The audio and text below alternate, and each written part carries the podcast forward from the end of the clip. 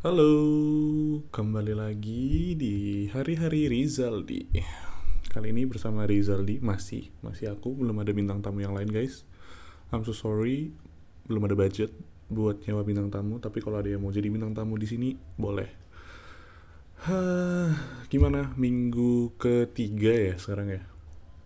Minggu ketiga kalian di bulan Januari 2022. Udah ada apa aja yang terjadi?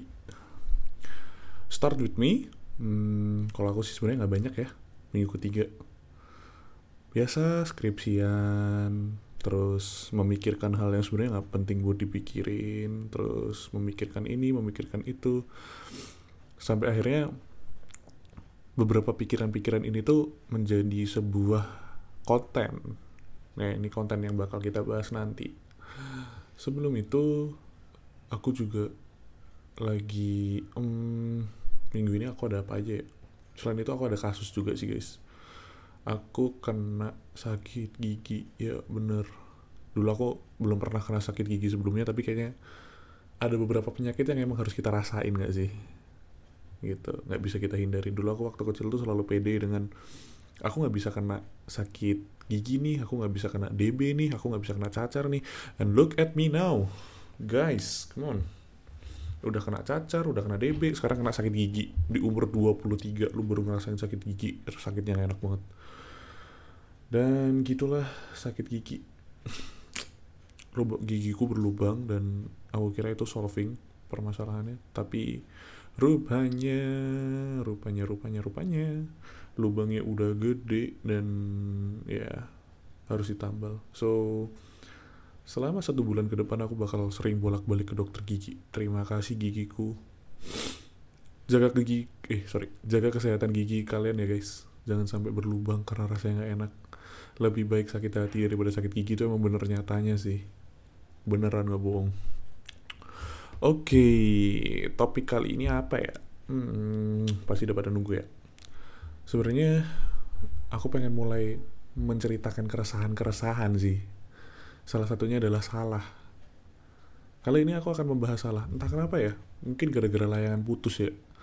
Itu jadi sering ada perdebatan antara siapa yang sebenarnya salah, ya kan? Antara suaminya yang selingkuh, aku nggak tahu namanya karena aku nggak nonton guys. Atau entah istrinya yang selingkuh, atau siapa yang salah? Menurut kalian gimana yang udah nonton? Siapa yang salah? Karena aku belum nonton, jadi aku dari sisi netral kali ya di sini ya. Siapa yang salah aku bakal bahas. Bicara soal salah. Salah tuh menurutku adalah sesuatu hal ya yang pada akhirnya memberikan banyak pelajaran. Ketika kita sendiri yang ngerasain salah, itu tuh kita tuh bakal inget hal itu terus sampai kapanpun. Beneran. Aku punya beberapa kesalahan. Salah satu kesalahan yang bakal aku inget terus kayaknya sampai aku mati adalah mukul cewek. Ya bener. Mungkin abis podcast ini terbit gue di cancel nih. Wah parah, Rizaldi pernah mukul cewek. Tapi buat teman-teman SD gue kayaknya pada tahu deh kalau gue pernah mukul cewek. Ya namanya masih SD ya. And I'm kinda nakal. Jadi waktu aku SD itu aku pernah mukul cewek cuman gara-gara, sebenarnya nggak mukul sih awalnya sih, itu kayak hina-hinaan dulu awalnya, terus aku nggak kalah adu mulut, mulai main tangan. Terus waktu itu aku ngerasa salah banget. Waktu itu aku masih ngerasain rasanya aku salah banget tuh, salah banget udah mukul nih orang. Terus besok paginya aku di sekolah jadi tuh bahan obrolan, Aldi mukul cewek gitu. Nah aku tuh inget betapa malunya, betapa salahnya aku udah ngerasa kayak shit, perbuatanku waktu aku mukul tuh udah gak bisa dimaafin dan dapat sanksi sosial gitu loh waktu itu, kayak mukul cewek. Habis itu aku dimarahin guruku. Aku inget banget, semarah-marahnya kamu jadi cowok jangan pernah untuk main tangan apalagi ke cewek, intinya itu.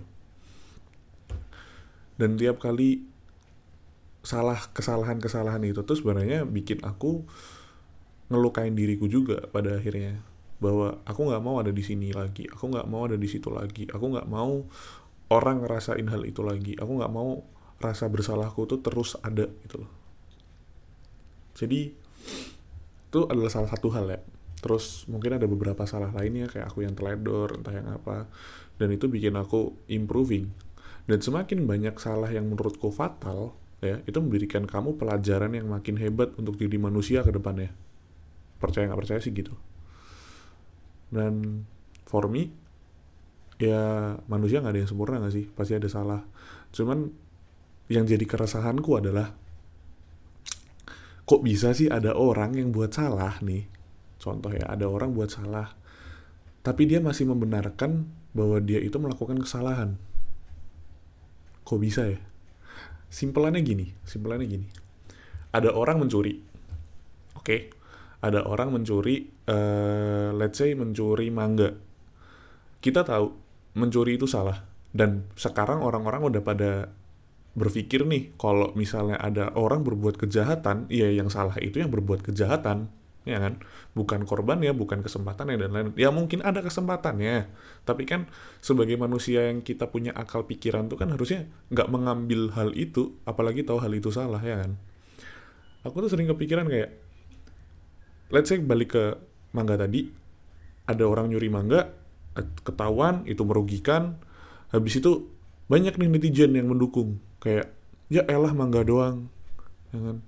Ya elah ini doang, ya elah itu doang. Itu kan kecil, tinggal ya udah dibalikin aja sih, kan udah kalau udah ketahuan gitu. Ya ada lah SJW-SJW yang ngomong kayak gitu. Pasti ada sisi pro dan kontra dari setiap segala hal yang kita lakuin. Yang menjadi keresahanku adalah, kok bisa ada yang dukung mendukung kesalahan, ya kan? Kayak beberapa kasus pelecehan, sorry buat yang main Valorant mungkin tahu ya, beberapa kasus pelecehan gitu-gitu. Ada kasus pelecehan seksual yang dilakuin sama salah satu player Valorant di Indonesia. Yang buat aku geli adalah orang ini tuh bisa dapat tim, dapat lain segalanya, dapat karir, masih dapat kerjaan, nggak di cancel sama sekali. Ya udah, nggak ada kasusnya. Padahal ya emang benar kasusnya belum terbukti. Cuman maksudnya kayak kasihan nggak sih korbannya? Kadang tuh masih banyak orang yang berbuat salah, tapi mereka tuh nggak berpihak bahwa korban, nggak berpihak pada korban, nggak berpihak pada hal yang mereka lakuin itu salah, guys. Kenapa masih lo bela sih? Itu loh maksud gue. Kadang-kadang tuh aku tuh kayak, manusia-manusia kayak gini kok bisa ya membenarkan hal salah. Dan yang kedua yang menjadi keresahanku adalah, selain membenarkan hal yang salah, adalah orang yang nggak ngerasa dirinya salah. Itu horor, guys. Kita mungkin nggak semuanya ngerasain ya, tapi mungkin ada beberapa orang di sekitar kita yang masih melakukan pembenaran atas apa yang dia lakuin. Let's say ya, kayak kita ada kasus selebgram yang mabuk, terus yang bikin cacat. Ya kita tau lah, gue nggak berani nyebut nama nih. Takut gue karena somasi ya kan, atau gue diciduk atau gimana. Nggak. Dari kasus itu kita tahu bahwa ya ada korban yang sampai cacat, dan kedua ada juga orang yang ya intinya si pelaku ini menyetir dalam kondisi mabuk itu adalah salah gitu loh. Bener kan?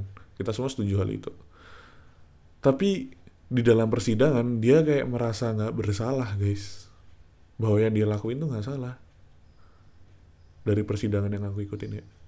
Dan bayangin deh, kok bisa ya ada orang yang ngerasa salah atas apa yang dia perbuat. Kayak misal ya, aku waktu ninju temen cewekku aja, aku tahu yang aku perbuat salah. Waktu itu aku masih SD ya. Dan aku belajar buat, oke, aku nggak mau ngelakuin hal itu lagi. Kalau misal sanksi sosial itu memberikan bahwa aku harus di-cancel, aku harus diginiin, ya nggak apa-apa, itu bentuk hukumanku. Kalau itu bisa bikin yang aku pukul lebih puas dalam hidup, silahkan. Aku kayak gitu. Dan nggak dikit sih trauma-trauma yang kayak gitu tuh. Banyak pada akhirnya trauma-trauma yang I'm just get away with it. Sebenarnya aku ngerasa bahwa hal yang aku lakuin itu salah, cuman I'm get away with it. Dan ketika aku nggak dapat hukuman itu, aku ngerasa kayak, kok bisa ya aku nggak bisa dapat hukuman ini ya? Kok aku bisa ya aku nggak ini ya? Aku bisa ya kayak gini-gini ya? Dan itu tuh bikin hal, kadang-kadang bikin, holy shit. Aku cuman bisa, pada akhirnya aku bisa minta maaf, dan aku mengakui bahwa itu salah, dan aku gak ingin melakukan hal itu lagi. Cuman, apa ya, rasanya aneh tau gak sih? Kalau aku dari kecil adalah orang yang ketika aku buat salah, ya aku dapat hukuman. Sesimpel itu. Dan ketika aku gede ini melakukan kesalahan, aku gak dapat hukuman tuh rasanya, hah? Why? Kenapa belum? Kenapa belum ada? Terus kalian yang ngomong kayak, ya nanti kan ada hukum karmanya. Aku tuh gak sukanya dalam konsep hukum karma adalah, kenapa sih harus orang lain yang kena, kenapa gak kenanya ke aku? Serius.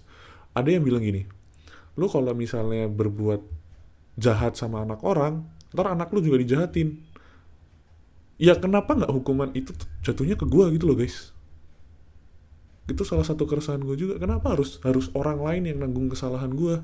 Gue paling gak bisa ngelakuin hal itu. Serius. Dan kadang-kadang tuh yang gue bikin takut salah adalah, jujur ya, yang bikin gue takut salah semakin gue dewasa adalah orang lain di sekitar gue yang kena. Tapi kalau misalnya orang lain gak kena, atau gue gak bawa orang lain dalam mengambil resiko, ya gue just do it. Tapi ketika resiko itu atau kesalahan itu yang nanti pada akhirnya akan mengimpact banyak orang, apa mengimpact sekeliling gue, aku tuh mikir kayak 1000 kali lipat. Dan kok bisa ada orang yang buat salah impact sekitarnya, impact keluarganya, dan mereka tuh ngerasa kalau mereka gak buat salah.